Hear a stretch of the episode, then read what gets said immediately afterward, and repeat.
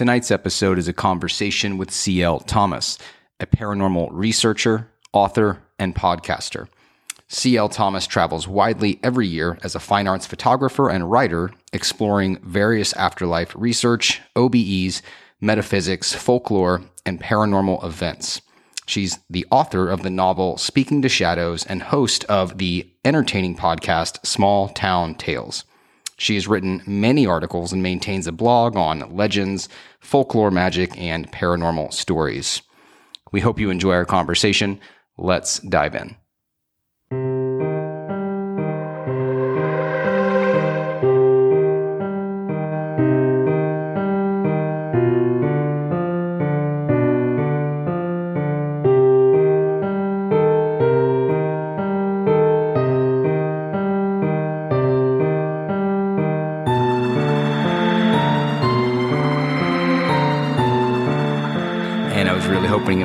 This time because we've gone back and forth, you and I, like to to get on and do this, which is awesome. So cool, man. So um, I am. I, I'm actually really happy to have you on because we've kind of gone back and forth. We've been trying to do this now for it feels like a couple of couple of months.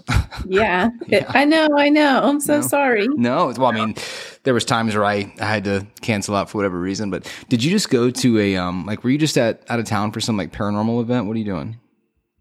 Um, I'm always out of town for paranormal events. Really? Do you just like travel, like travel the globe, like going to different paranormal events? Yeah, I do. I do a lot of um, spiritual research in ESP and EVPs and stuff like that. So I like to go to haunted locations to see what I get. What do you mean? So when you say you're doing research, you don't strike me as sort of like uh, the a paranormal investigator in the sense like that I might see on some of the shows or some of the people I deal with. What is your sort of method? What's your what's your mo when you go out there and research? Um. So, okay, I'm very spiritual and I am a medium. Um. So I'm trying to learn more about connecting with spirit, and so that's my goal. So I am very different in from your paranormal investigator because I'm not trying to prove or disprove if a spirit exists. I know it's there, I've experienced it. Now, whether it's in that location, I can't say, but I'm more interested in actual um, communicating with spirit and contact. If that makes sense. It certainly does. It certainly does. I know uh, a group of us over at my museum uh, sometimes late night on Saturdays we have our secret seance society. So we, we do the same thing. But I want to I want to backtrack for a second. Um, I didn't realize that. So when you say that you're a uh, a medium, to you, like what does that look like? What does that what does that mean? Um, it's not really a term that I throw around a lot, and you know I don't like to call myself that. Quite frankly, I don't do readings on people. I don't do psychic card readings or any of that kind of stuff. Um, I've been having paranormal experiences since I was like two years old, and I don't. They've you know they've come and go over the years, but they've become particularly strong in the last I'd say four or five years, to where it's in my face, and it's something that I've really been pursuing and kind of learning more about. And actually, it's funny you ask because I just recently got a new mentor, and um, it's Joseph Scheel. He's a he's a famous medium out there, really good guy. He's a really great teacher, and I've been learning a lot from him. And I don't know, I'm just like learning a lot and taking a lot in, and and the more I learn, the more I want to serve spirit and get in, go down that road. Versus I'm kind of moving away from ghost hunting, so to speak, and moving more into um, working with spirit. Yeah, I think I think in many ways, you know, if you if you think about um oh, is there an echo on your end? Is that me echoing or is that you echoing? I don't know. Um, I think in many ways when we talk about trying to contact the spirits, whether it's through a Ouija board or some kind of a seance, whatever, that's in, in a very real sense, that's almost like ghost hunting. Yeah. In its own way. Yeah. Kinda. Yeah.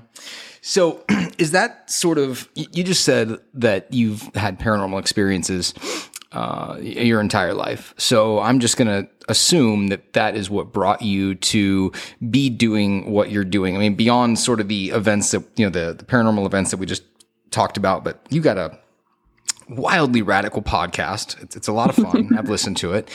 And you've got, I know at least one book out, but one that is really interesting to me. I guess it's coming out this year, Dancing with Demons. I don't know how much you'll be able to talk about that, but that one seems, it seems pretty wild.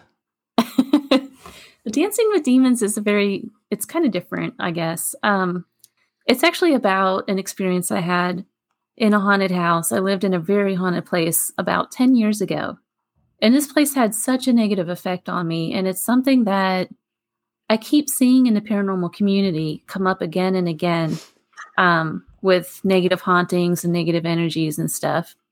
And the first time I wrote the book, um, I put it out and wasn't real happy with it. I pulled it off the market actually to do a rewrite, and it's because I've learned a lot of stuff, which within just a two or three years, and I've actually burned a, a couple bridges in the paranormal world because of all the stuff I was going through at the time. What do you mean? well, without going into too much detail, I was going through like a lot of depression, um, just a lot of life stuff that I had to heal from. Um, so I kind of, you know, said some stuff that I shouldn't have said, you know, stuff like that. But what I've learned, long story short, what I've learned is that when you're experiencing negative energies and when, when you're so affected by negative energies, I think a lot of it is not so much a demonic presence, but something that you're bringing into it, whether it's a tulpa, whether it's whatever. I really feel like a lot of it is your own demons, so to speak. What, what do you mean? I mean, like, what separates what you're saying from, uh, I mean, using that term loosely, right? Your own demons, basically meaning emotions or past experiences, what, whatever. Like, where do you draw the line? Like, to, to you, what do you mean by that? I think a lot of cases that people come up with that are demonic in nature or negative into um, a lot of people will claim that you know vampire energy is affecting them or some kind of negative energy in the, in the house or f- through an object whatever. I think a lot of that is actually themselves causing that. Have you ever met somebody for instance that um, every time you talk to them they seem to have a lot of drama around them? Yeah. Yeah they're like it's my mortal energy. enemies man. Yeah. It's the energy that you're bringing to the table that's causing a lot of that Sure. Yeah. No. No. I agree with that 100. percent I mean, I think I've actually had conversations um, with with with different parapsychologists that w- would actually go so far, and you can hear my cat in the background. She's whining for treats, man. It's, it's it's never it's nonstop over here. But um, you know, they the uh, they've even gone so far as to tell me that even something like hauntings in a home in the sense of like poltergeist activity, right? Where things are happening around them and they, and they can't really understand it. A lot of parapsychologists that I've talked to said they went down the same path, I guess, that you are, which is it's not necessarily some free thinking ghost or what people call, would call a demon, right? Like people are going to call it whatever they call it, but they would say it's coming directly from the people that are experiencing it. And I guess the question is not, what kind of an entity is it, whether it's a ghost or a demon. But really, the question comes down to like, you know, what is it about the person that's causing this? But more importantly, like, what is it about humans that have the ability to cause this phenomena? Or, you know what I mean? So, well, that's a whole different show in itself. Mm-hmm. I mean, you can talk about um, collective energy. I mean, whatever you put out there, you're going to bring back essentially. I think to a degree, yeah. I think I think it's very important to uh, I hate to say the word like you know, be positive or whatever and sound like some sort of like a LinkedIn guru, but I, I, I mean I think there's there's wild value in being that way as opposed to the to the alternative. You know, right. like, we all know like the super negative people, right? They're like they're always negative. There's always some drama going on, like, and everything's always fucking wrong, like in their life. And they, you know, it's it's got to be just because it's it's like that. It's, it's the equivalent of like when I was in school as a kid, like we all, I think, probably had this kid when we were going to school, which was like he was like always, always fucking sick, right? He always thought he was sick. He was like the little Howard Hughes of the third grade, you know. So, yeah, no, I think that tracks for sure. So that's what this book is all about. Uh, this experience that that you had. Do you care to dive into the experience? Because when I read the description on your website, it sounds pretty radical. I want to read the book but I want. I also like to gossip. I like to hear stories, so I want to hear about this. stories. Yeah, I want. I want. The, I want the deeds. Like, what's going on with this story? Why is it so important? Um, I just think it's important to get it out there for people. Okay, in the paranormal community, it's really popular to be to have um like everybody believes that they have demonic experiences in their home or they have a negative haunting to where they're they're fearful, they're scared, they don't know how to um, deal with that energy. And I think it's important to put this out because there is a way that you can deal with it. You choose how you're going to respond to anything thrown at you. Um, and it's the case with any haunting as well. Um, so, along those lines, I want the book to be a little more positive in that it'll actually teach people how to deal with negative energies in their own life, um, whether it actually be a spirit or themselves, um, to look at other options. And most important, not to be fearful of the unknown, right? Um, what I don't want to say is that this stuff doesn't exist because it does. There is absolutely negative energy and spirits and you know there's angels there's demons i totally believe in all of that so did you ex- that's a weird echo guys. So did you experience something um, that would be kind of what you would call a demonic entity? Is that what you're getting at? I yes, I do believe I did experience what, what that. that. All right, you gotta you gotta dive in for me on that one because again, that sounds that sounds wild. I mean, I think anybody that you know you talk to, if you say I saw a ghost versus I saw a a, a demon, that there's a sounds like there's a big difference. So tell me go into that. Like, what did you experience? What happened? So, um, what have I experienced in that house was I got scratched. Um, there was stuff thrown around the room. It was very poltergeist like activity for a while. Uh, it was very negative. Every time somebody entered my house, they would leave with just a foreboding. Even if, even you know, I thought maybe it was me at first, but even when I wasn't there, it was the case. They would come in and they would feel that heaviness in that house. no one wanted to go back to your house anymore. Like, yeah, you, had, you yeah. had the worst parties because people would just leave feeling bummed out, huh? it was it was awful. Um, and so what happened over time was that first of all, I got very interested in paranormal investigating. Mm-hmm. I think um, Ghost Hunters had just come out. It was the first year it was out. All this was going on. Um, I just became so engrossed in it. I got my first EVP at a cemetery, and so I started spending all of my time doing that kind of stuff. You got your first um, EVP at a cemetery. What do you mean? Oh, that's oh, a story. Oh, that, that's a good response. now I want to hear about that. Yeah. So I didn't watch the ghost shows. My I had a roommate at the time that did, and she came home one day. She was excited, and she said, "We're going to the Franklin Cemetery. We uh, and Franklin Cemetery is the oldest cemetery in um, around Nashville. Mm-hmm. And so we go, it's the middle of the night, and she has like little digital recorders. And we get back in the car. We stayed out there until like 2 a.m. and had a sandwich on tombstones and stuff. It was really crazy. But you had like a little picnic on too. Okay, gotcha. All right. Yeah, we had a little picnic out there. Um, it was around Halloween too. But we got back in the car and we're driving up I 65 going back toward Nashville. And she starts playing these things through my car. And lo and behold, we actually caught the voice of a little girl. She was saying, she was calling for her mom. Like you hear plain as day, Mama, Mama. We caught another one that, that has like an Irish accent. He says, I'm Paul. Um, we caught the sound of a musket, a rifle musket. Just incredible. I almost wrecked my car because of this audio recording that y'all yes. got at the the cemetery or whatever. Yes, okay. and so I almost wrecked my car. My roommate's laughing at me.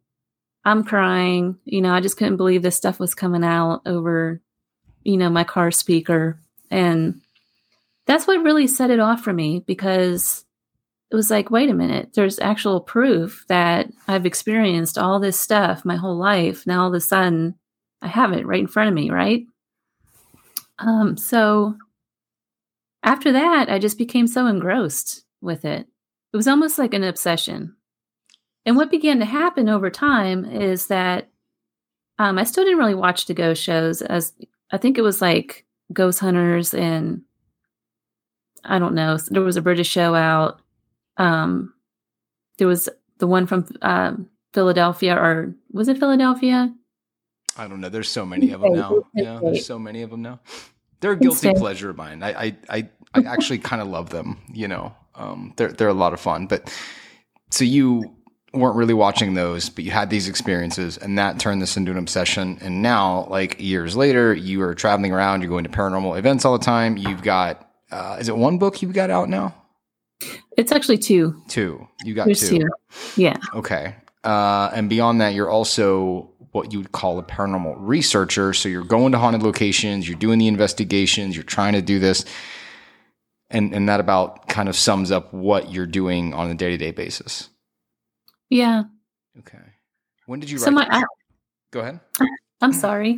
I'm hoping to be able to educate people and to make them see that, you know, these experiences with the paranormal doesn't always have to be people running out of houses and things like that, right? So that's kind of my goal.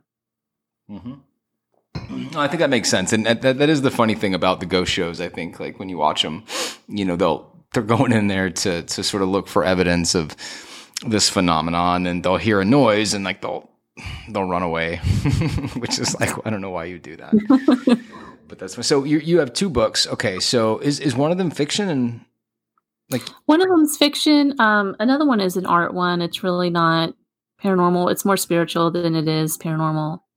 And then the Dancing with Demons that's coming out in June. And that's the one that has this this apparent where you had an experience with a demonic sort of entity. Yeah. Yes. What so you saw thing when you say demonic entity, and I, I want to go back to that because it's so interesting to me. You were this was ten years ago. Yes, ten years ago. And where were you living at the time? In Nashville. Nashville. Okay. Yeah, I can't give you the exact. Um, I didn't get to finish the whole story. So what happened over time was the activity started picking up severely. I became more isolated. I was pushing people away from me. Um, I became more depressed it was very just different, I guess. I got scratched several times, as I've mentioned. Just a lot of stuff happens so you house. think like beyond the scratches and the and the poltergeist activity, like it was like a mental state for you, even. Yes. Okay. Mm-hmm. Yeah. Hmm. Um, eventually, I ended up getting stage two cancer, just out of the blue, uh, which I think a lot of that negative energy met, um, led up to that. Really? Not saying that a demonic entity caused it, but it led up to it. Um, and we ended up. How, how, did you find out you had that? Like, what happened there? Were you just ill and you went to the doctor and they're like, "Whoop, you got cancer out of nowhere"? Yeah, that's pretty much what happened. yeah. I went in for a routine check. So I used to compete in running a lot, and I was running 10 miles a day just in training. And just overnight it seemed like it, it got to the point where i couldn't i was pushing two miles and just couldn't do no anymore i was like severely tired i was losing a lot of weight um, so i went in and I, I don't know what i thought it was i thought it was like a virus or something at first and it ended up being cancer well i mean you don't have to i guess go into it but where, where are you at now with that i'm in remission i'm doing really good great all right. Yeah. Good news. I'm good. That's that's the opposite of depressing. Good. Yeah. Yeah. I'm actually great. Yeah, that's good. That's good. So how long did that take for you to sort of get to there? About five years. Really? How did you attack yeah. it? I had to do chemo. I went in four days a week for I think four weeks. And then I did radiation off and on. It was kind of a long road. What was that like? I mean, I know you probably don't want to like rethink about that, but what, what, what, it sounds. it's not the cancer that kills you; it's the treatments. I can say that. You wait. I'm like I lost all my hair. I, really? I was, uh, yeah. so, is it painful going through that? Like, like what is it like?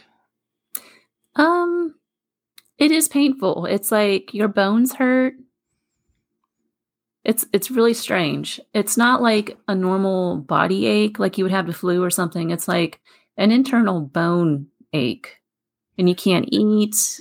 Uh, you're nauseated all the time. All you want to do is sleep. At least that's how it was for me. It's different for everybody, of course, but that's how it was for me. Well, you got through that, and so obviously you're in a better mental place now. I mean, did you do you feel that at least on the mental side of things that things started to clear up? Like, what did you do? Did you leave the house? I don't like that you were in that was that you feel was causing all this stuff. So my roommate at the time was also experiencing a lot of the paranormal activity that was going on. Um, we actually had a lot of investigators come out. Uh, they did. There was a lot investigators loved coming to our house because you would always catch the EVPs, and they caught a shadow running down the hallway at one point on film. Um, it was a lot of stuff.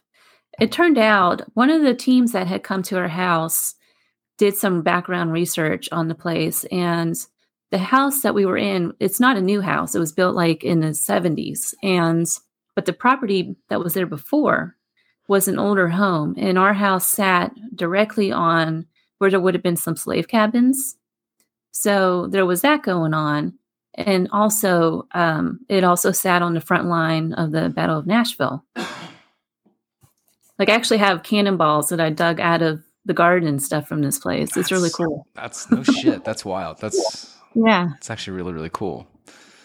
All right. So investigators are going to the house. What kind of like what kind of phenomena would they catch? Like what kind of EVPs would they get? Like did it did you said your roommate witnessed this stuff? Like what what did your roommate witness? Like it's cuz it's always you know it's one thing when you hear these stories and it's, it's a person saying I saw this or whatever, but it becomes wildly different when there's multiple people, right, that experience the right. same thing. So what what uh what did y'all experience collectively?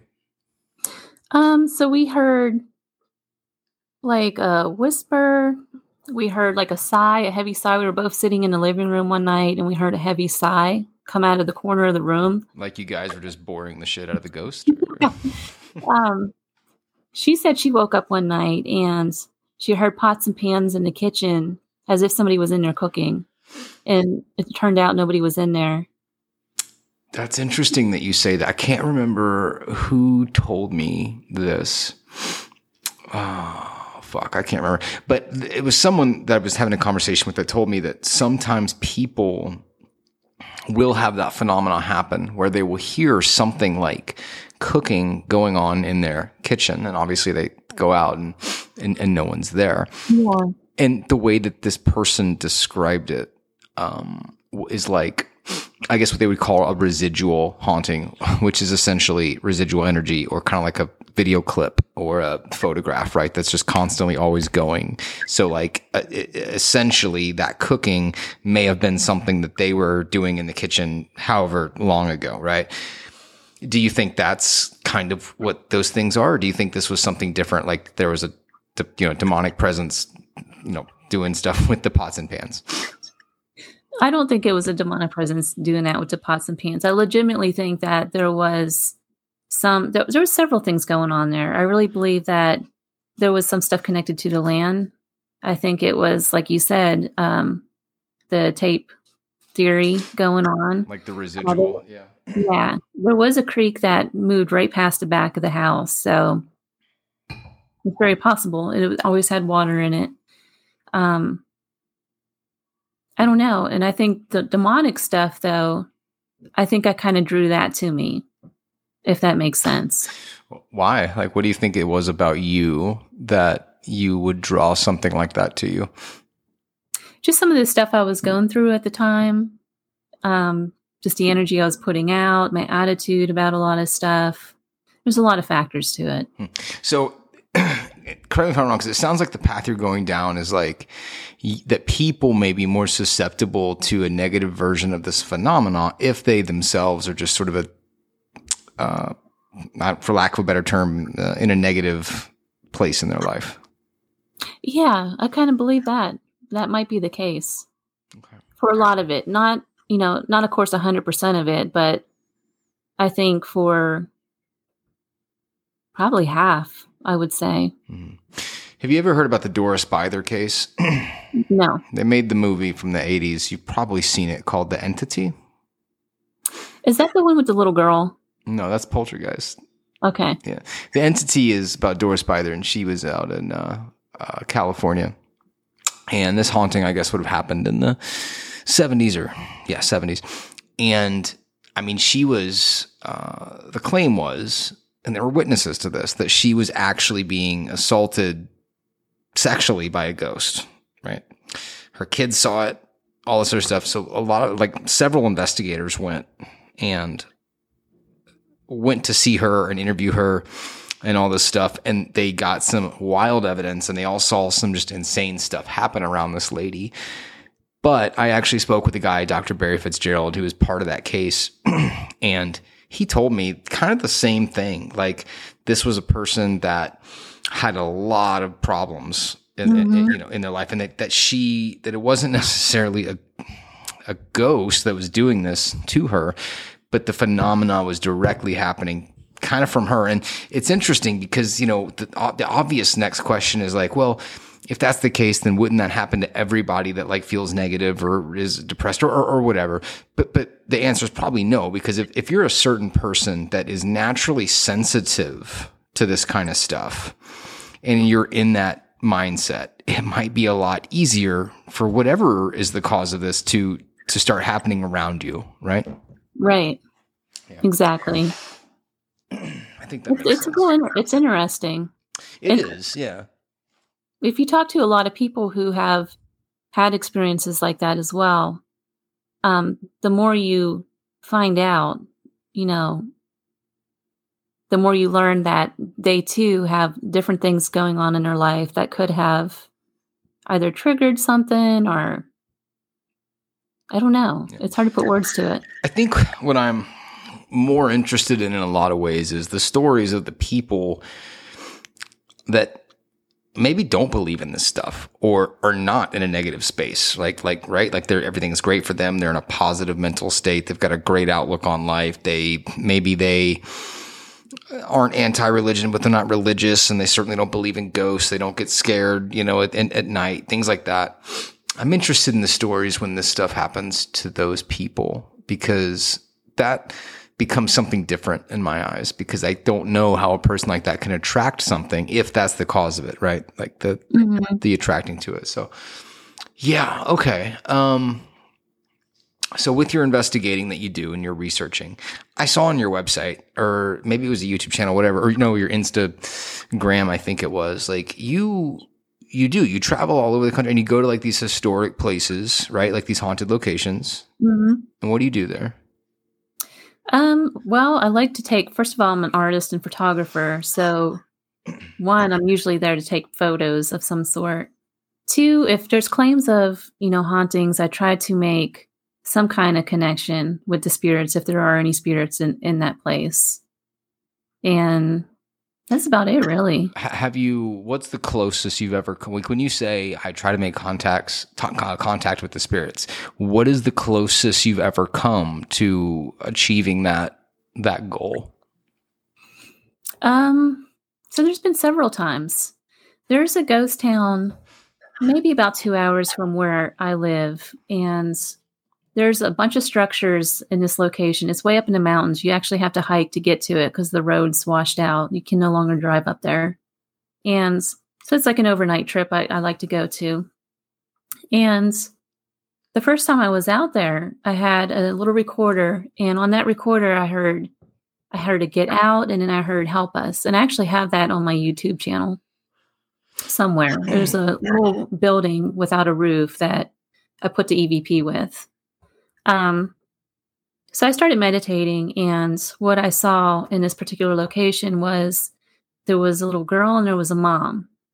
And mom was like, I don't know why she was there. She was trying to collect um, like a check or money or something. I don't know what that building used to be, but it was right where the mine was. so I don't know if it was like, might have been like an office or something, or I just don't know. But anyway, the help us was from a woman. So when I went back after hearing the EVPs and stuff that I took home with me, I went back and I um, tried to do the meditation thing again, and I did a bunch of prayers for the dead, just to try to wake them up and, you know, try to communicate the fact that you don't have to stay here. You can always move on and and do something else. So I did the whole thing, didn't get didn't get anything in return. But then I went back the third time and I got a clear thank you from a female from the same voice. So it's stuff like that that I like to try to try to do. I know it sounds crazy to you. You're kind of looking at me like I'm crazy. No, no, no, no, no, no, no, not at all. Not at all. No, I'm not looking at your lady crazy. Trust me. I um, I'm just curious because I mean, look, I, I I own a museum of haunted items, right? Like, I don't think any of this stuff is crazy. I'm actually fascinated by uh, people's experiences um, because I, there's something about me that that maybe I'm not. Um, oh, I don't fucking know, like not in tune with this or whatever, or not sensitive enough. But I don't. I don't have these experiences, which is weird because, like, again, I literally collect uh, items that have stories of them being haunted, right? And people will come into my museum and they they have experiences all the time.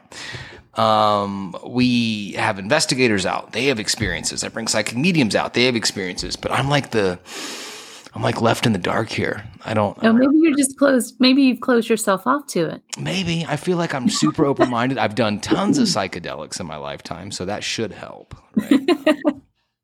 I have another story too for you if you don't think I'm too crazy. No, I don't think you're crazy at all. Give it up. Let's hear it. I went to Goldfield um, and I stopped at that big cemetery out there. Where? Wait, wait. Gold, where, Goldfield? Goldfield, Nevada. Nevada. Because you're in Vegas, aren't you? Yes. Okay. The Goldfield right. is probably about an hour and a half from here, maybe. Goldfield. Okay. And, and, and, there's a big haunted place out there or what? Yeah. So there's um, Goldfield Hotel that everybody knows about. That's out that way. Mm-hmm. Everybody, every, all, all investigators go to this haunted hotel that's there. Um, for me, every time I drive north, however, you have to drive through this ghost town to get anywhere out of Vegas, pretty much.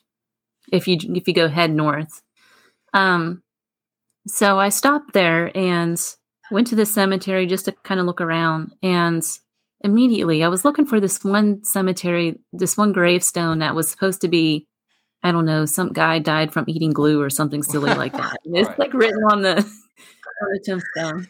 I used so I was to, looking for that. Wait, how do you die eating glue? Because look, I I I grew up in the 80s and this was a time where it was a very normal thing in kindergarten through like, I don't know, third grade to eat glue, right? Like we used to eat fucking glue all the time. And then when you get older, you start sniffing it to get high, right? Whatever. But like, how do you die from eating glue? Well, it turns out the story's not true anyway. Okay, well so, that makes sense. That, that, yeah, makes sense. Okay, gotcha. Perfect. So sometime like in the 80s and 90s, I don't know what time period, but apparently throughout Nevada and Arizona, they were marking the cemeteries with little quips like that just to get tourists into some of the places. No shit. Yeah. So, like, there's a tree, for instance, out in Wickenburg, Arizona, that says it was to, um, they say it's the hanging tree or somebody was chained to it or something. And when they were arrested and then they died. Well, if you look in the archives, the story's not true. It never happened. They actually oh, had a yeah, they had a, but you know, they were just trying to draw tourists and stuff. So. Yeah, yeah, yeah. But now that you say that, I wonder how many historical markers around the country are just bullshit for that well, exact reason for, for tourists.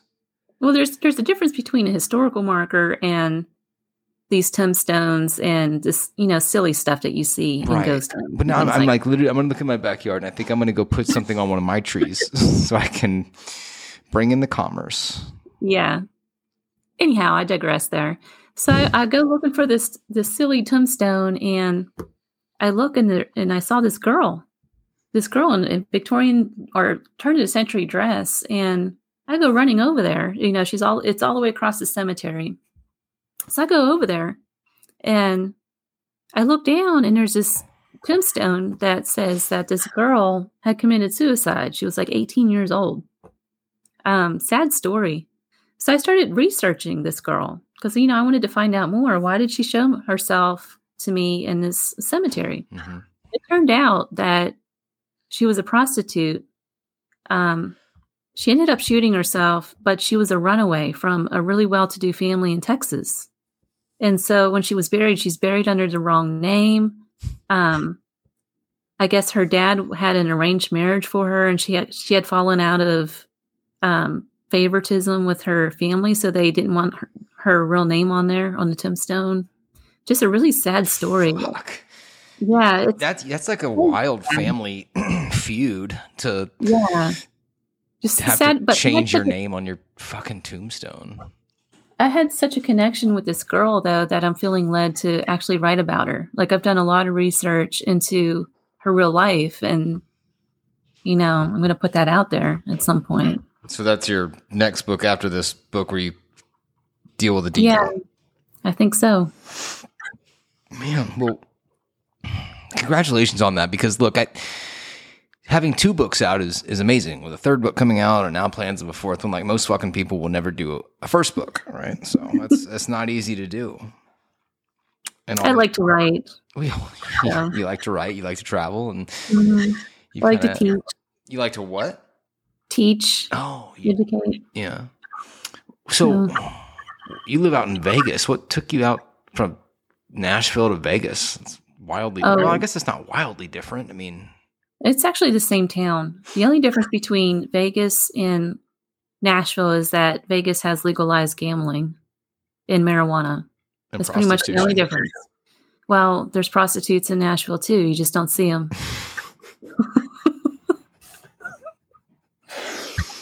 All right. So what what took you to Vegas though? Um, well, I went through a tornado two years ago. In Nashville. Yeah, I got devastated in a tornado. Damn, you're you go through some shit, don't you? You got Yeah, demon problems. A tornado ripped up your like. Was it something like like it just upended you and you had to leave the state? it. Yeah, I had a lot of property damage, lost a lot of money.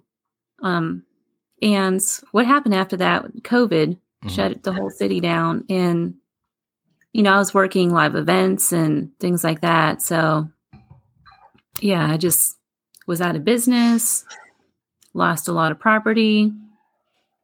So I had to start over again in Las Vegas. I Said, "Fucking, I'm going to Vegas and I'm going to make some money in the casinos and get Well, back." Yeah. not so much a casino. you don't. Like, you, you, the- where do you, it must be wild living in Vegas. Like I, I've gone out there several, several times. Now Vegas is one of those places that, if I'm being honest, like I can go out there for a weekend, by Sunday, like I'm like if I get there Friday, by Sunday I'm ready to come home.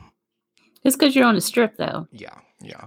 It's it's like anywhere else. If you live in a town that's well that a lot of tourists come to, you're not going to hang out where the tourists are.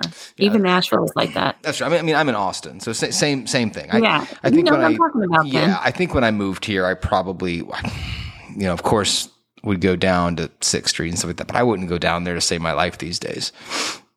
Know, no, Oh, Austin's a good town.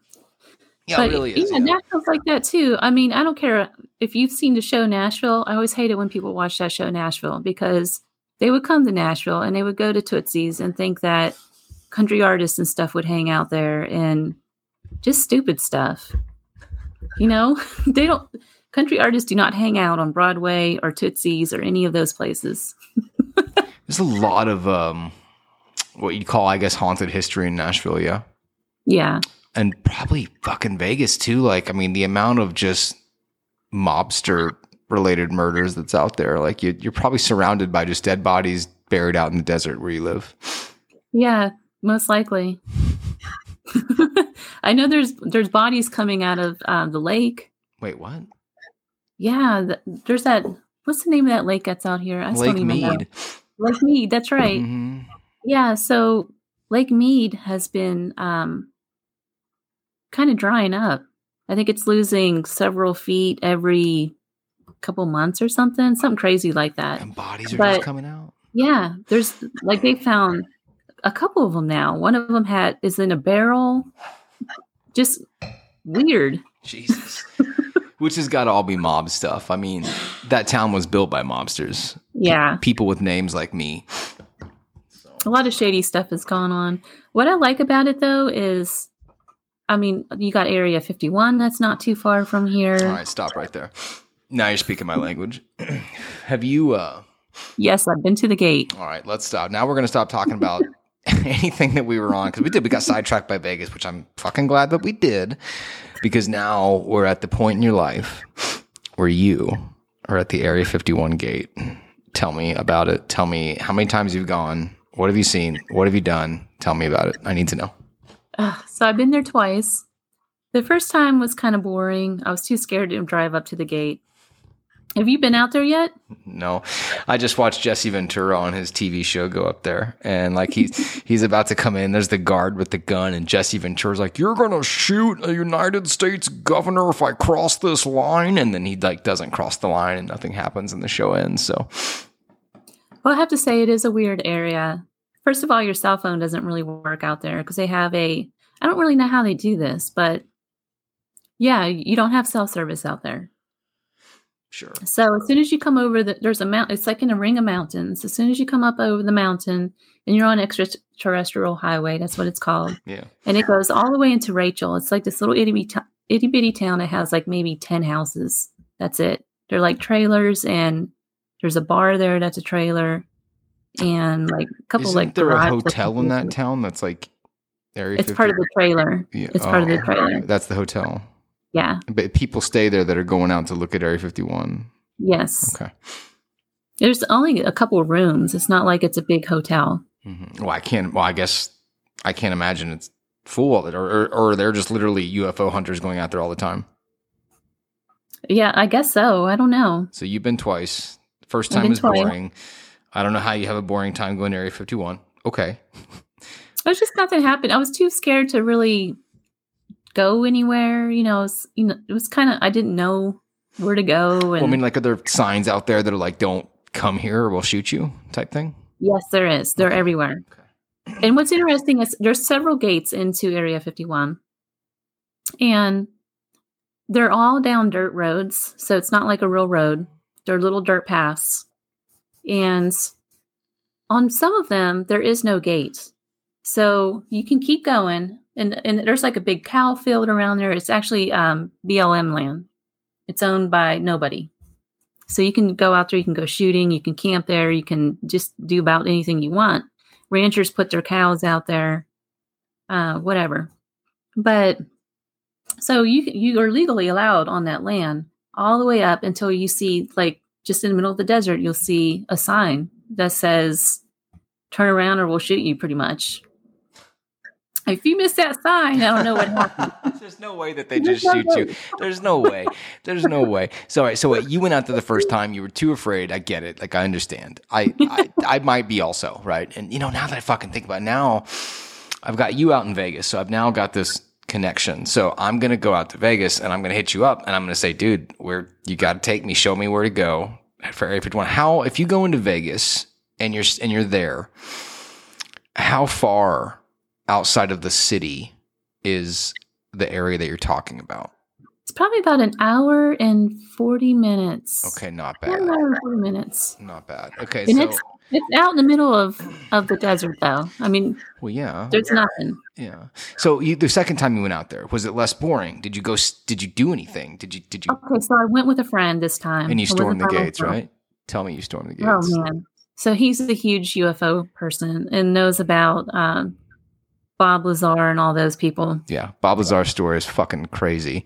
It's crazy. It- the, the stuff that he described that years later, like, is tangibly proven, right? Bob Lazar's an interesting fucking story. Okay, go on. So, you know, I didn't know about the black mailbox first of all, and he did. So we stop at the black mailbox. Well, I don't know about the black mailbox. What's Oh. the what's the black mailbox? black mailbox.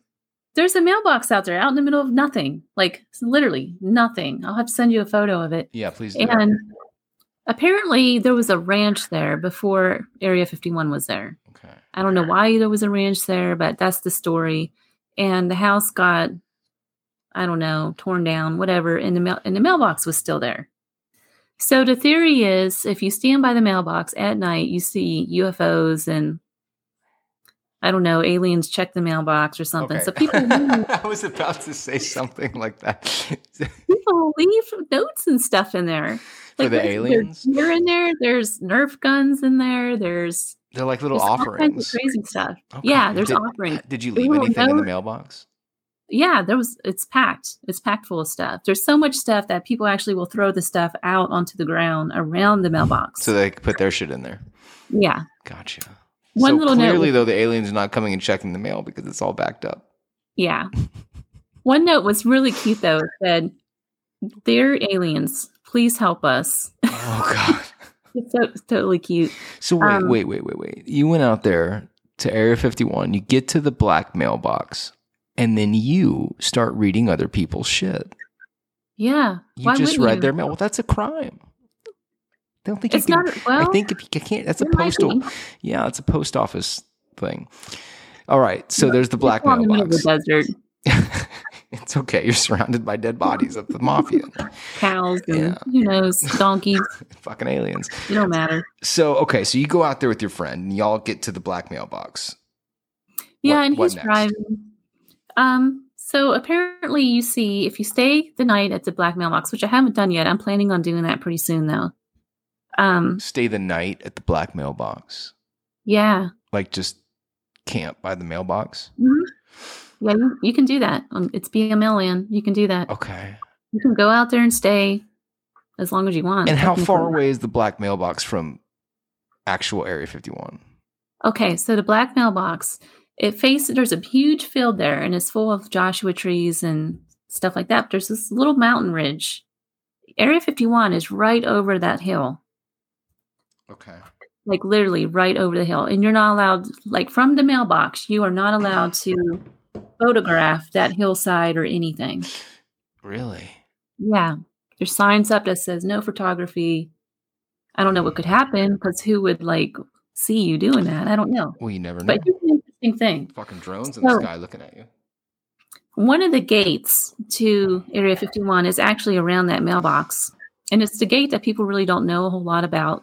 And you can miss it if you're not looking for it. So, my friend, we take off down this road.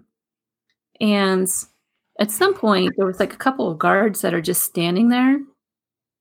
And, you know, they, they do, they have the guns and everything. So we turn around. But as we're turning around, you have to like kind of back into the bushes and stuff a little bit because the narrow the road's so narrow. And I just happened to get out of the car and lo and behold, there was like a little box. I kid you not, there was a little box underneath one of the bushes that had a little antenna on there. It was like one of those motion detector things. So they have that whole area monitored. They know you're coming. It's really interesting. That is interesting. So you can't really get close, obviously. Like you can get up to the point where you maybe see some guards, some armed guards, and then and that's it. No, you can get pretty close. So that that side of it you can't get close. But then if you drive toward Rachel and right before you get into the little area where there's the bar and all that stuff, there's another dirt road. If you turn down that way, and I think it's about maybe 12 miles down, you, you follow this little dirt road. And that one, it's BML land all the way up to the gate. So you are allowed to go all the way up to the gate before they're allowed to do anything. Okay. But once you get to that gate, those guards will come out of that shack. And actually, when we were driving up there, it's so strange. This black car just came out of nowhere and started following us up that road.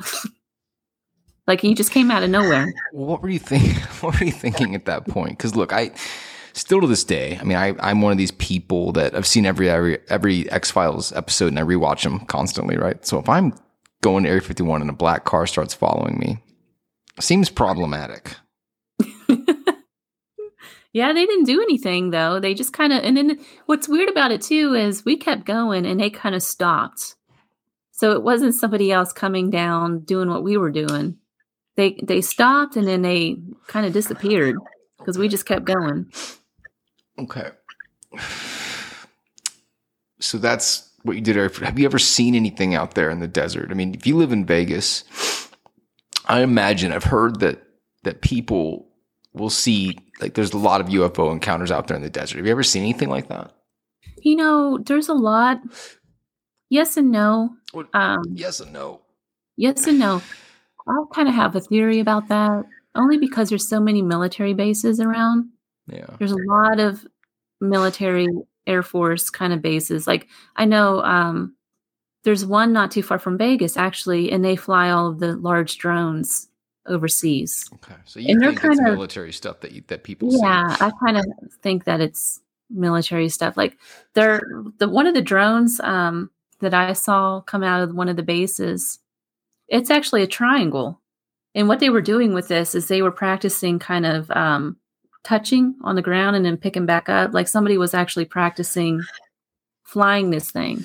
And they're, they're huge. I can easily see how somebody would mistake that as some kind of aircraft Well, that's something. wild. So a lot of the reports that um, will come out uh, about the aerial phenomena are are, are triangle shaped. Mhm. You remember Yeah. this was years ago. Uh, fuck, I think it was in Arizona. uh, that the mass the mass sighting, the big looked like a mothership. It was triangle in shape in the sky. So you're saying there's drones out there that are triangle shaped. Mhm. There is. Okay. Do Yeah. you, do you I've think, seen it firsthand. It sounds like that you think a lot of UFO activity is military based. Is that what you think? I think so. Uh, The stuff around the military bases, yes. Okay. I think the stuff coming out of Area 51. I mean, let's face it, it it's it's a it's a secretive base because they're trying to design, you know, drones and whatever else they use in warfare. You know, What about the Tic Tac videos? What are your thoughts on those? You think that's military also? I haven't seen those. Oh, what? They're, they're all over the news. I mean, this the one that you see, like you know, Commander Fravor, 2004, I guess it was, uh, the 2012 videos. Like they're the ones that we- they see on all the mainstream news, where they catch them that and they're going crazy speeds and doing things that no aircraft can actually do. Um, you think a lot of those sightings are just government? No, No. no. I think there's no. I do believe there's something out there. I just think the stuff around Area 51 probably might not be. I think that's more military. Well, sure. I think especially Activity. nowadays, right? Because if Area 51 ever were a place where they were sort of reverse engineering UFO technology, or if they had uh, extraterrestrials or anything, no fucking way would it still be that because everybody knows about it now. Yeah. So it would be obviously it was almost it, it'd almost be like, well, let's move all the secret stuff to a different area, but but still keep the mystery behind Area 51 because now people are going to come drive out here and look at this, but really all that's here now is just like top secret drone technology. The real shit's now somewhere else. okay. All right. I'm not. No, I'm not saying that stuff isn't real because, you know, I believe there's something else out there. I just think Yeah. around It's- Vegas, it's probably military it's so of all the bases. funny to think about because like the two worlds like really intertwine i think in a lot of ways uh this idea of paranormal like spirits hauntings and ufo phenomena as well because if you if you try to think about these things in the sense of uh, extra dimensional i guess um, you know it's possible that that the place that ufos that we see or that people experience are coming from is the same place or same energies or whatever that this paranormal phenomenon is coming from. Or do you think I'm way off? Now you're looking at me like I'm No, crazy. no. No, I, I totally. There is a connection there. I think if you believe in anything that's not the norm, right? That automatically you're you're more open. So you're going to believe in different things. You know, there's an old Native American uh, philosophy too that's out there that they believe all of it's one and the same on a spiritual level. They Right. think that there's a whole other world out there on a different planet. They believe that Bigfoot is an actual spirit. You yeah. know, they think everything's interconnected. Did you see that episode of the newer uh, Unsolved Mysteries on uh, Netflix? Did you watch that? No, Oh, I did not. man. You're gonna have to send me all these shows so I can catch up. I don't watch a lot of TV. Well, I mean, you, you remember Unsolved Mysteries from when we were kids? Yes. obviously, yeah.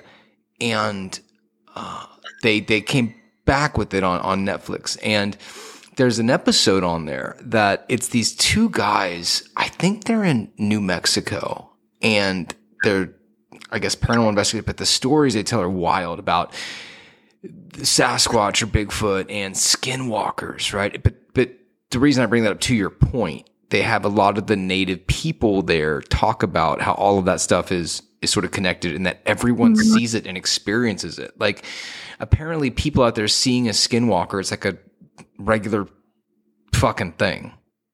Right. That's that's wild. And you know that's huge in the Southwest too. Everybody, you know, all, there's a lot of Native Americans um, that live around Las Vegas that they won't even talk about the skinwalker. They won't even mention a name. Because they're scared. Yeah, Hmm. because it's it's not it's not like a it's not like an animal or an entity. It's more of a spirit that you can call to yourself, is what they believe. Yeah, that's interesting. They do. They think all that stuff's connected. Um, which I mean, who knows? And they tell stories about their people passing stories down of the same exact phenomena from well before modern technology existed, right? And I think that's I think that's really interesting. So, yeah, I don't know how we got to. We literally went off like we were talking about demons, then we got to Area 51 and UFOs, and now we're at skinwalkers. Yeah. Because of where I live. That's why I like Vegas. You got everything here. Yeah, I do. I need. I need to come out. So before the fucking pandemic hit, I used to probably go there once, maybe twice a year, mainly because I love going to see magic shows out there. I'm not a gambler or anything. I love staying at the fucking hotels on the strip, right? But like I told you, if I get there on a Friday by Sunday, I'm I'm done, right? But I've got to come out there. One, I, I want to go and see the Zach Bagans Museum. Um, you yeah, been, his you, museum's pretty interesting. You've been there, yeah? Mhm. Did you have a good Been time there? I did. Yeah. Mhm. Yeah. If you ever make out to Austin, you'll have to come to mine. It's the size of the waiting room of the Zach Bagans uh, museum, but it's uh, it's still really cool. Uh, no, I want to go out there and see that, and um, I do want to go to Area 51. You should. Yeah, well, yeah, I want to. You Yeah, I. I don't want to get shot or anything, but I do want to go to Area They won't 51. shoot you as long as you don't cross the gate. And you know, actually, um, when my friend and I went out there, he's I was still mad at him. I will never go out there with him again. Um, he drives all the way to the gate, of course, and the guards are sitting there with their guns. Then he decides that he's gonna, because he was in a um, like a four wheeler vehicle. Um, he wanted to go off roading and follow the gate. So I'm like freaking out at this point. but So what you're, you guys pull up. There's the armed guards, and your buddy just hops on a quad and just starts. Tearing no, his he's he's got a four wheeler like a jeep that can drive over the four-wheel desert. drive. Okay, when he said four wheeler, I thought he just like jumped on a four wheeler out of nowhere and was like, Yeah. and you're like, what? Okay, Yeah, so he gets off the road and starts following, which apparently you can do that too because it's still BML land. It's not it's not the government land until you cross that gate. okay. So, So they're just what the- they're just there. So you just as long as you don't cross the gate. Did you try? Yeah. Did you talk to him? No, no. Hmm. I I, think I'd be that guy. I would. I, I would be that fucking guy. Like if I go to Area 51 and I go up to the gate and there's the guards. Because look, they probably. I, I'm gonna. I'm willing to bet the second that you and your friend le- left, that they just start laughing and like, Jesus Christ, how many times we got to deal with this per day? I, I pr- guarantee it's probably a running joke. So, to me, if I were to show up and the guards are there at the gate to Area 51, I would probably ask them if I could take a selfie with them. They probably won't let you because you're not allowed to photograph anything out there. And on top of that, they know you're coming. Right. They knew we were coming. They were waiting right at that gate when Right, we of course. pulled up. and yeah, of course. I mean, oh yeah, but uh, yeah, you're probably right. They wouldn't. I, I'd still ask Mhm. because what a radical selfie that would be. You know, you're there with the with the guys that won't let you get into Area 51. All right, I'm Not to mention, nobody has that. Nobody has a selfie like that. No, no, I don't think they do. I mean, it's kind of like going to England and doing that with the Royal Guard, right? Like, Mhm. trying to get them to like smile or laugh or something. I guess that's like our equivalent. okay. All right. So let's jump into your podcast really quick because I've actually listened to it and and I enjoy it. Like, I like your intro music. It sounds, you know what it reminds me of is like old Art Bell. Um, did you ever listen to Art Bell? Yeah, I love Art Bell. He's fucking great. I was gonna tell you that. You know, his graveside is in Pahrump. It's, that's about 40 minutes from here. Well, didn't didn't he have when he died? Wasn't he living out there, or was it Arizona? I have no clue. Might Well, have you been know what? Arizona. Might have been Arizona. I know he was in the middle of nowhere. Like he he had even a like a radio tower put on his property and stuff. And That's in Pahrump. oh, That's really, really, okay. Mhm. Yeah, Yeah, he I've been out there. Hmm. Yeah, I think his um I went out I found his house. Not that I was stalking the guy or anything. I was just curious. Whoa, um sounds a little like you were stalking the guy. well, no, so what I like to do is I look on Google Maps to find like ghost towns and stuff, right? So I started Mhm. looking on Pahrump because somebody said, "Oh yeah, he's he had his old radio station there," and lo and behold, I found a house that has a big radio tower. It's the only one in Pahrump. So you know what?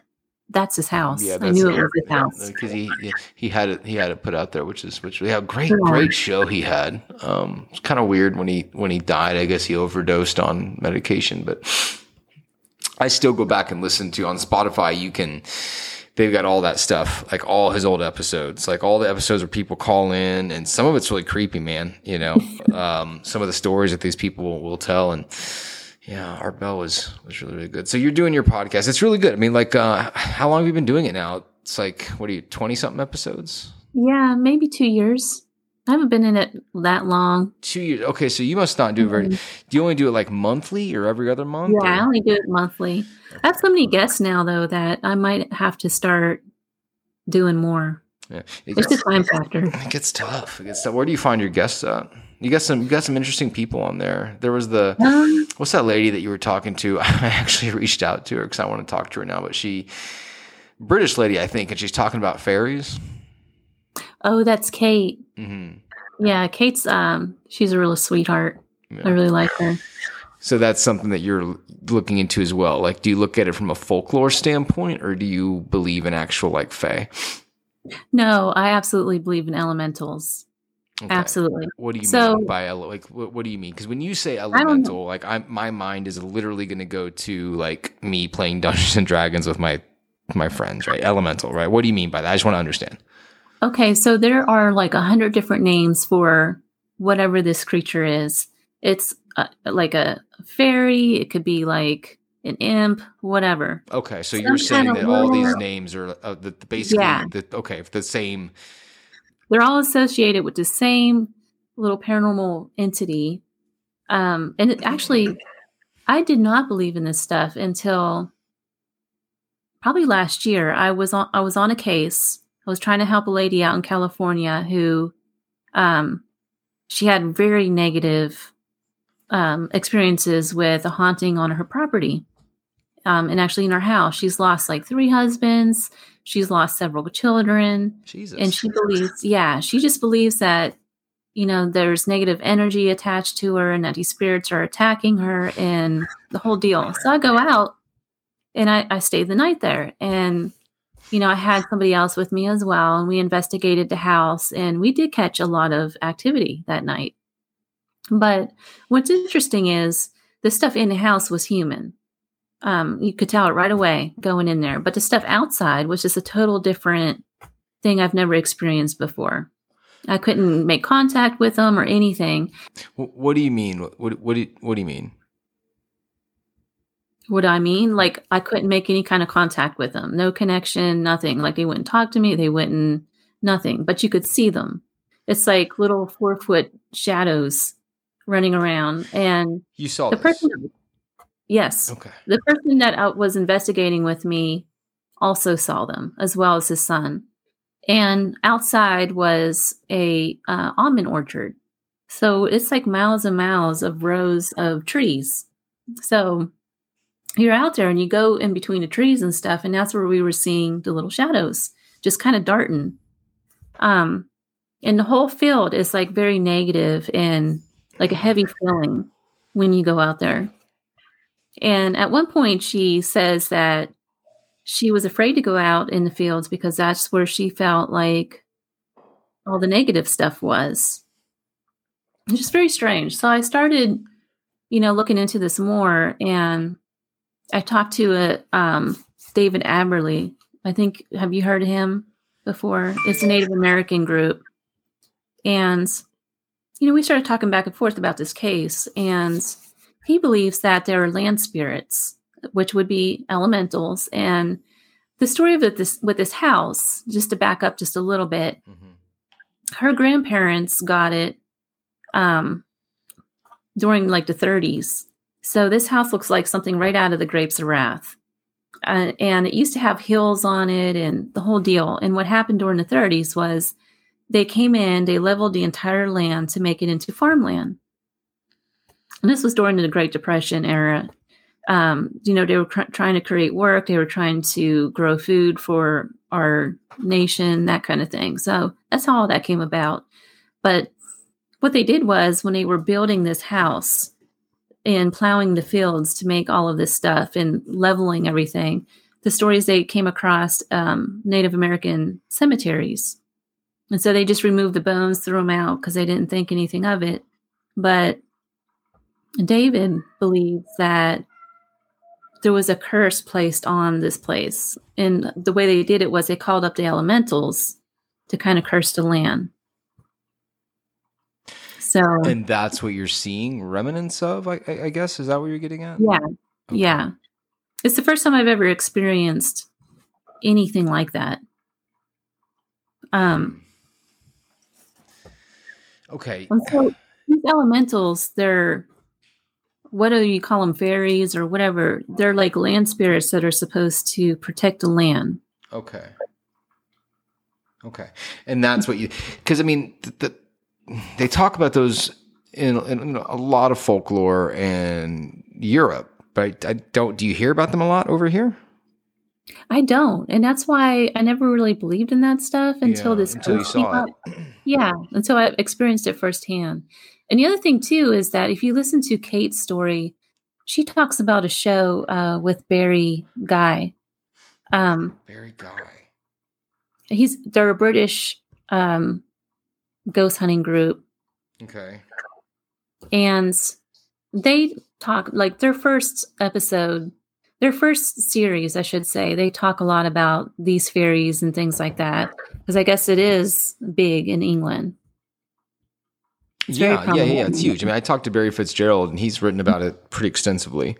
Yeah, um, yeah, yeah, yeah. It's, it's huge there. I just I've never heard much of that happening over here. So like when you say you saw it, like that's that's wild. I, I think I, I don't. I'm trying to kind of wrap my head around like what kind of experience I would have to have, or I would like seriously be like, okay, I think that is what people call uh, a, a fairy, a fae, a goblin. I think fuck, I think leprechauns in that category. Yeah, yeah, you know? leprechauns are in that category. Basically, yep. small monster, like a little a mm-hmm. monster like, version of a little person. Like I, a little demonic thing too. I mean, like it could very well be where saw that movie. yeah, yeah. So that is crazy. So when you saw that, like, what is that? If in your mind what you saw is that, what does that do to a person? Right? Like you're like, I just fucking saw a fairy. I just saw a fucking goblin because again, I think, and, and maybe I'm completely wrong here, but that sounds way different than than seeing something like paranormal activity. It's it almost seems more out there. Is that yeah? Does does it not?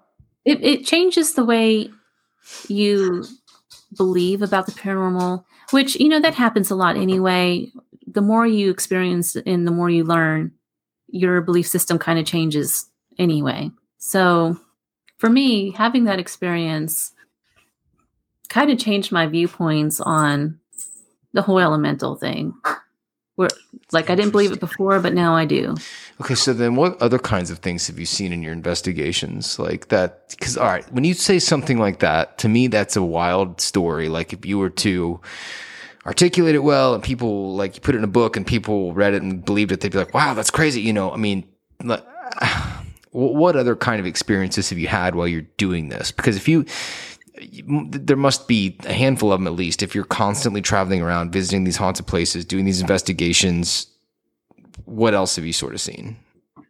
So there is one thing that I walked into, and again, that's out here in the West, um, the Southwest. I was on my way to a ghost town and I was driving down one of those little old wagon um, trails that are out here. If you once you start getting when once you're out here and you start driving around, you, you'll see exactly what I'm talking about. There's a lot more dirt roads than there are paved roads in Nevada. But I'm going down this little narrow road, trying to find um, a ghost town. And oh wait, is that is that your cat? Just showed yeah, up right? Let me see. Loki. Oh, Loki. Let me see Loki. Loki. Yeah. it's, I got to tell you, uh, as a cat person, it's impossible for me to not interrupt you when you're talking when a cat comes into the to the the conversation because now I'm wildly interested in that. I've forgotten everything you've said. Now I'm interested in the cat. I'm kidding. Um, continue. Yeah, uh, it's, it's, cute my, cat, it's actually my dog's cat. Is she a Maine? Uh, Yeah, it's a little Maine Coon. that's a Maine Coon. Maine Coon mix. Yeah. He's a sweetheart. Like you can, I could like dress him in clothes and all kinds of stuff, and he just Wait, you dressed you dressed the cat in clothes? Yeah, Halloween. He wears a costume. How many outfits do you have for your cat? Um, he's got a couple now. He's got a sweater. He's got little shirts. Okay, a sweater, little shirts. You have a dog Mm-hmm. as well.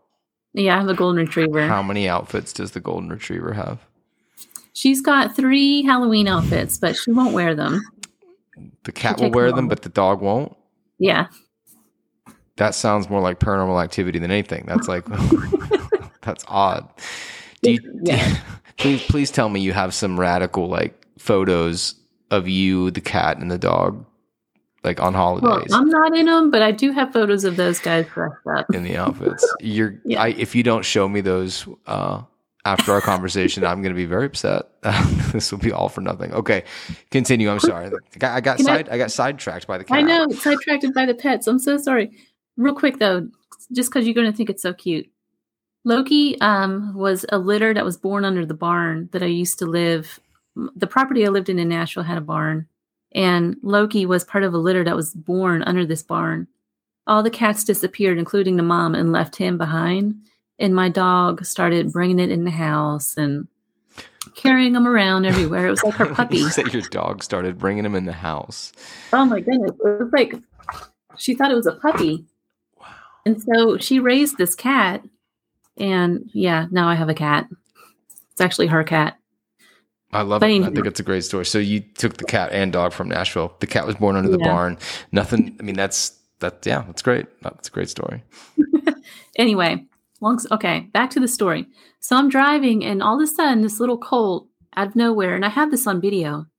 This colt stops my car and starts running circles around it. This colt, like a little, like a pony. a little baby Yeah. pony.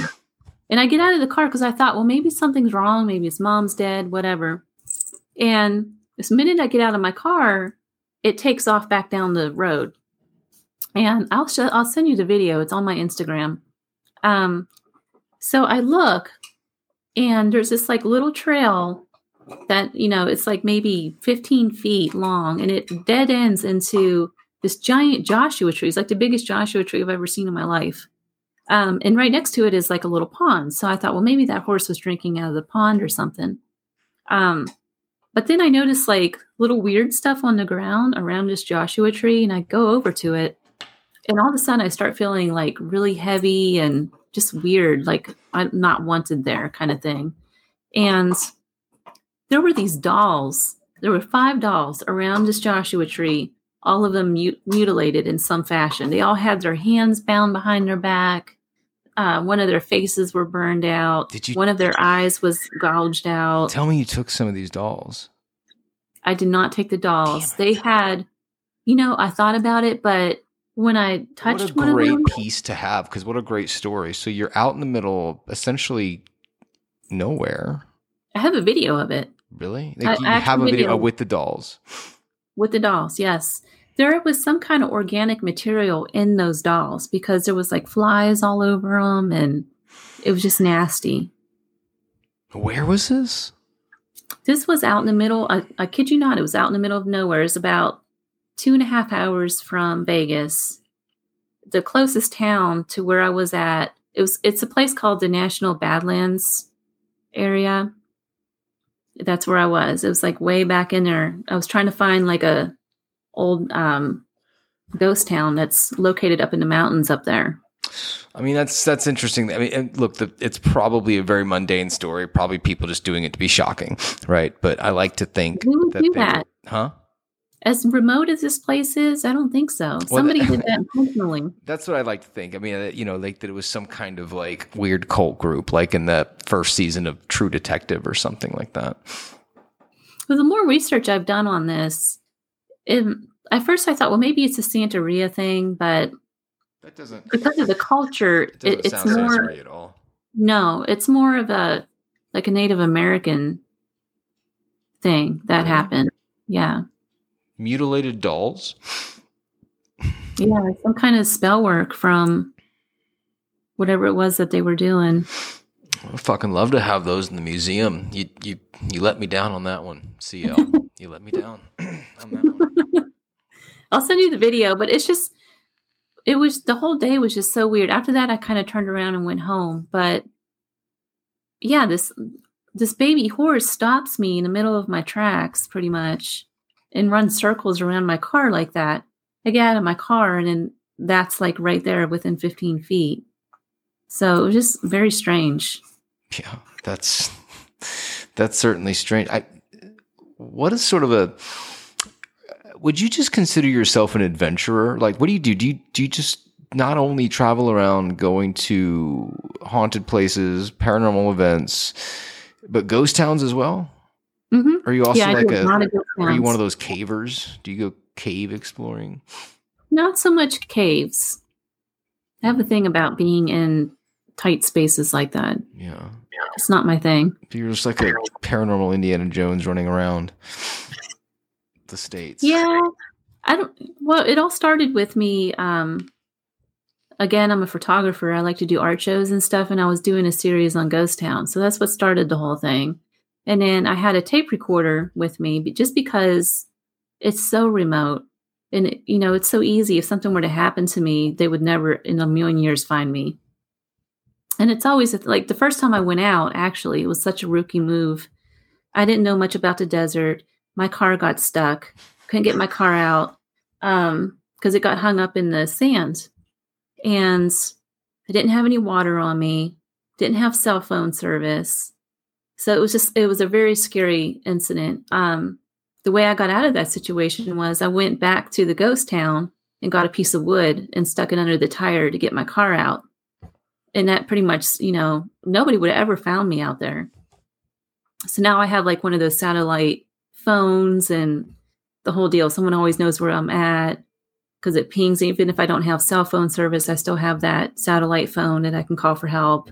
I carry um, boards with me. I have water with me at all times. So, but the recorder was just so in, in case something were to happen, I could like message. But I ended up catching a lot of EVPs and stuff on there too.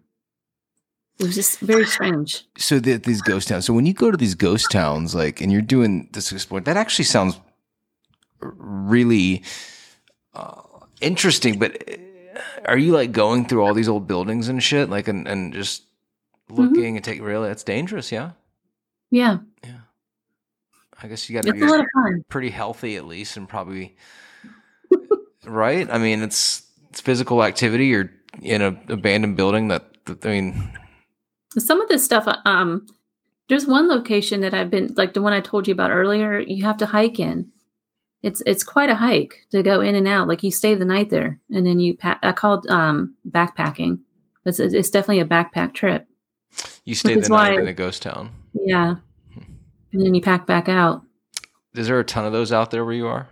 yes there is they're everywhere they're all over the mountains and stuff Do you ever do you ever go out there and find like encampments of of homeless people like living in these ghost towns as like their city? Um, so you see that a lot, not in areas that I go to.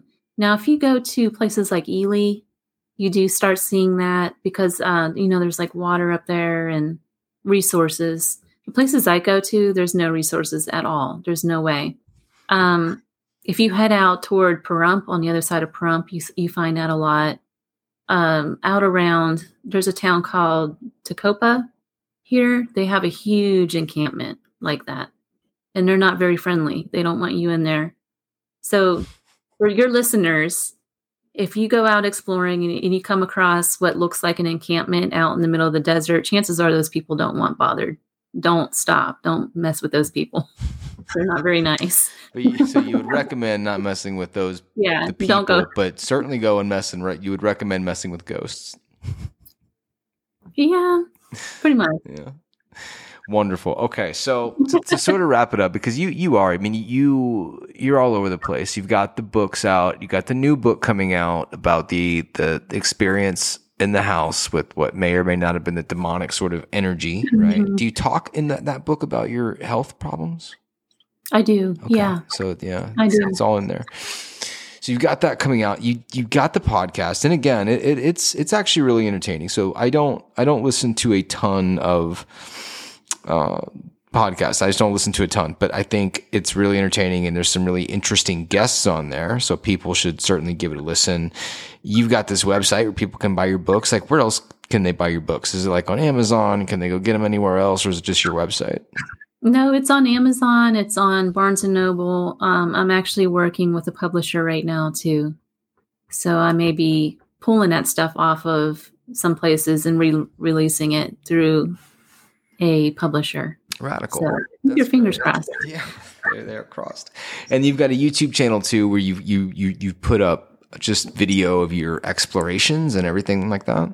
Yeah, I'm going to start posting a lot more material on there.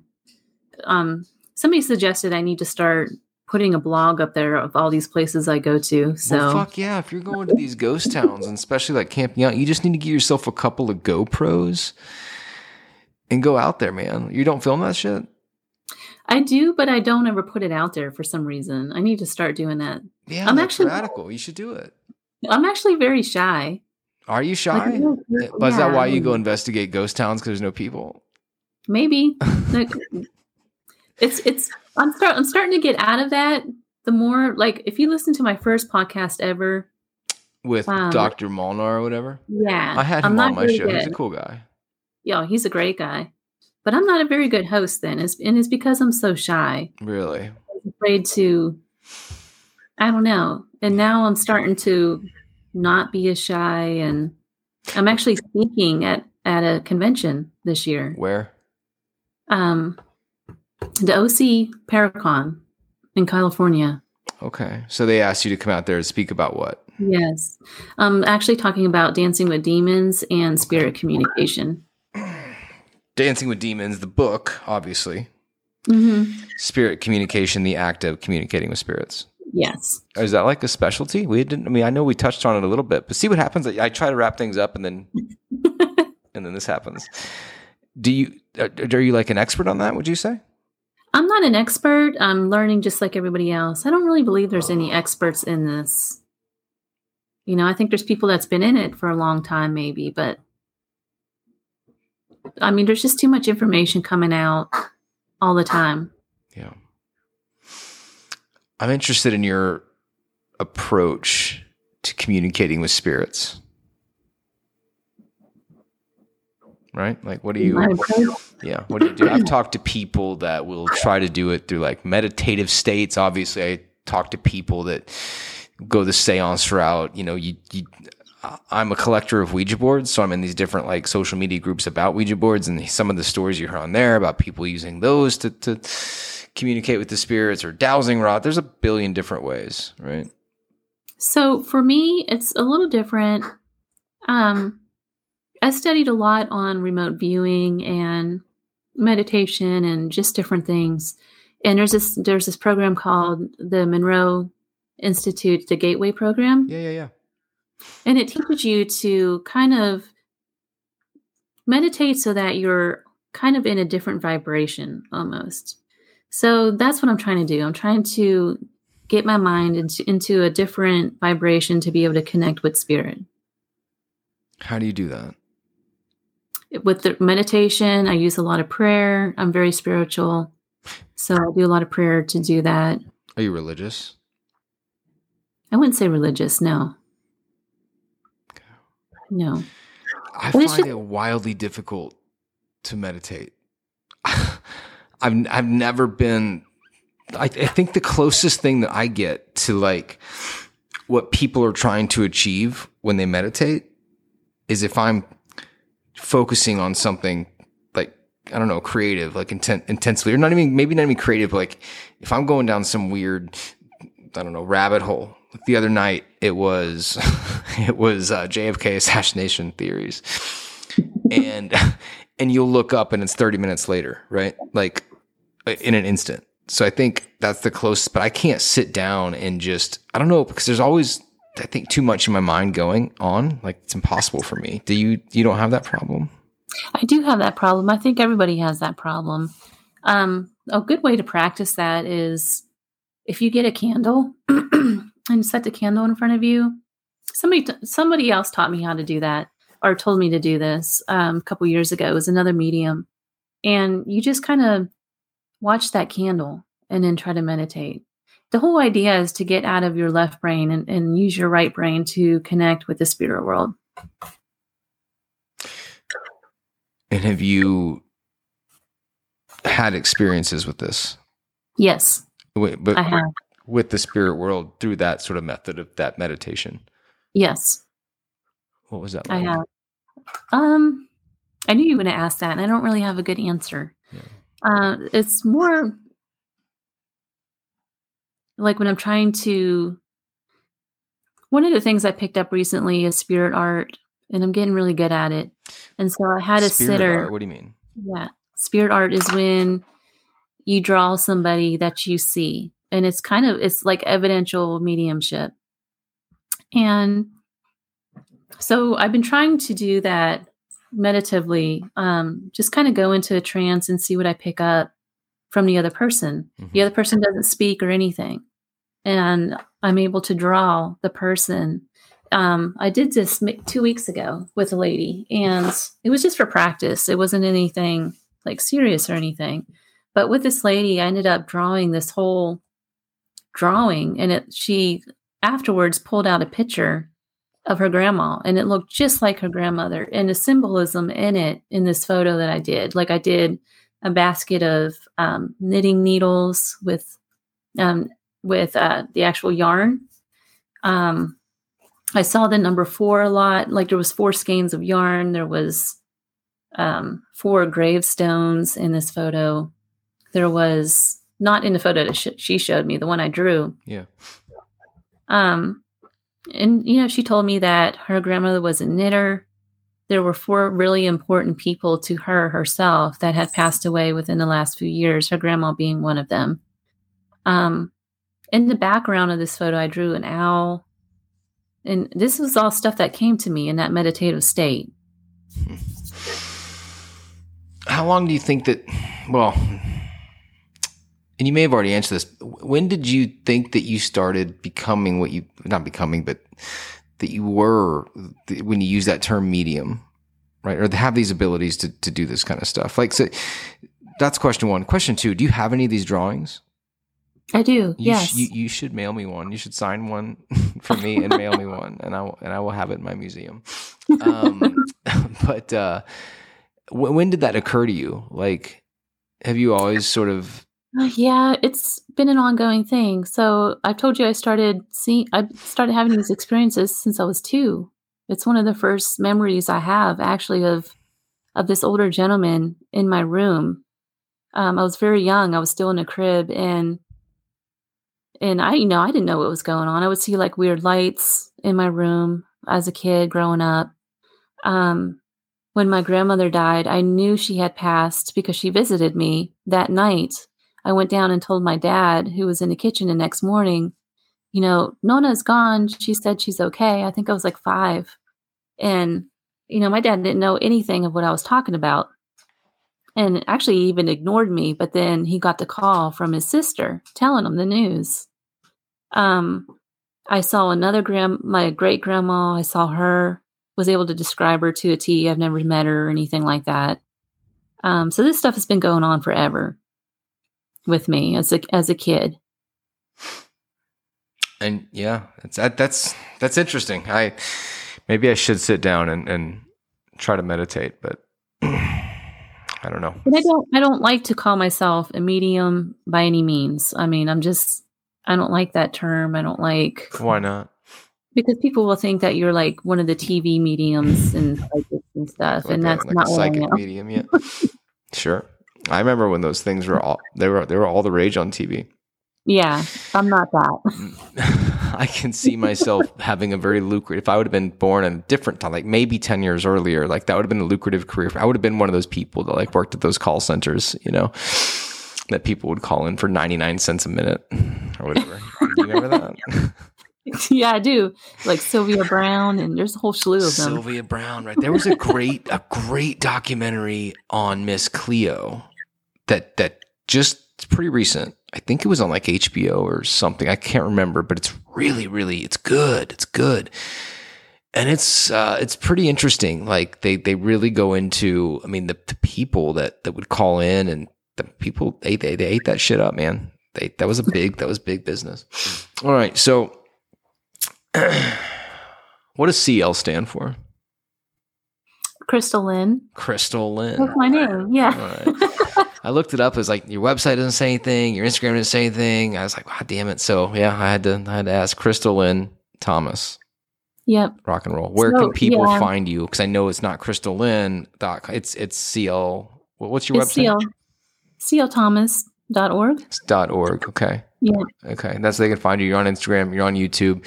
You've got. I'm a on TikTok. you on what? TikTok. Oh, are you on TikTok? hmm I don't trust TikTok. I'm on Facebook. Um, I don't really post too much on Facebook though. I don't know if anyone does anymore. I think it's for senior citizens now. Yeah, I think so too. I think it's going out the door. I think it's called. Yeah. I had a Twitter account. I deleted that. Wasn't a Twitter fan. I'm not a big social media. I mean, I've got the Instagram for for Parapeculiar, which is the, the podcast in the museum, and I have Facebook really like solely because of like groups that that I'll be in for like haunted item collectors or Ouija board collectors or, or whatever, right? But I don't actively post and you know anything like that, so I'm not a big social media guy. But so that you're on YouTube, you're on those sites, but you've also got the podcast, and what do you? You're on Spotify, obviously, right, and all the different places. Yeah, podcast is everywhere. Okay, so people can check you out there. When does the new book come out? June. June. It'll be June. Are you going to send me an advance copy? I can. Uh, Yes. With a signed picture from one of your drawings Yes. and some dirt from Area 51. Some dirt from Area 51 in a jar. You want dirt from there? I could. I could do that. I could definitely do that. Will you take me out there when I go visit? Absolutely. Wonderful. All right, listen, this has been awesome. I'm really happy we got to do this, uh, Crystal Lynn, because we, we we've been trying to do this for fuck two to three months, I believe. But you are you're all Yeah. over the place, so you're very busy. Um, so good luck with that, and congratulations on that. Congratulations on the new book coming up and uh, the the speaking engagement you've got coming up. I hope you start posting some more stuff on YouTube because I would love to see some of this stuff, especially some of the ghost town um, exploration things. You should definitely, definitely do that for sure. Um, this has been radical. Anything else you want to say to the uh, all the the listeners out there in Radio Land? No, just keep searching. Keep searching. You're gonna put that on a. T-shirt. Keep searching. Rock and roll. that was our conversation with CL Thomas, author and paranormal researcher. Definitely check her out. Definitely check out her podcast. It's wildly entertaining. I think you will definitely enjoy it. That being said, we're done. We're out of here. Thanks for listening. See you next time.